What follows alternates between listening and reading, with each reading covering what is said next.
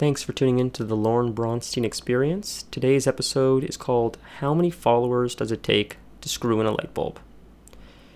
Everyone has that friend who brags about how many followers they have. It was only a few years ago, getting in front of more than 10 people would seem impossible. Thanks to social media, pictures of your cat can be seen by thousands, if not millions. Something I've always questioned though does any of this matter? Now, before you brush me off with a reductionist mentality, I, I want to follow the process of someone that's quite close to me, someone with a rather large Instagram following. Now, this individual has success both on and offline, which is important because a lot of people that have success or inflated Instagram numbers or social media numbers on any of the platforms don't that success doesn't necessarily reflect reality. It's a inflated number online, but when it comes time to do something with that number, there's not much momentum. So let's follow the process.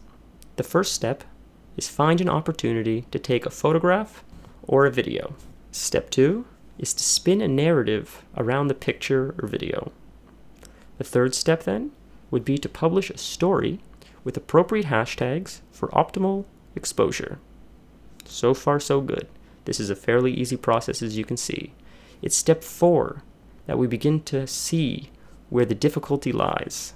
Step four is build a community around your brand to the point where people are proud to show off any association to you, the same way people are excited to flash their new Rolex or pair of sneakers. So you may say to yourself, That's it? That's simple. Sure, it is. So, why aren't people sharing your pictures? Why don't people feel empowered and excited to show their friends and feel a sense of accomplishment when they share your photographs? Why isn't everybody on Instagram a millionaire?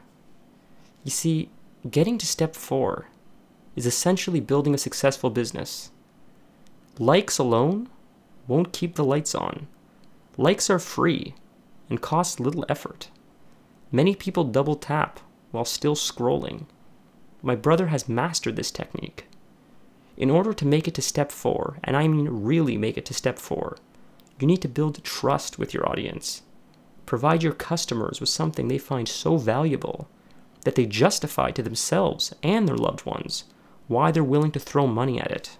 Have you ever heard of someone having buyer's remorse for a Rolex? Of course not.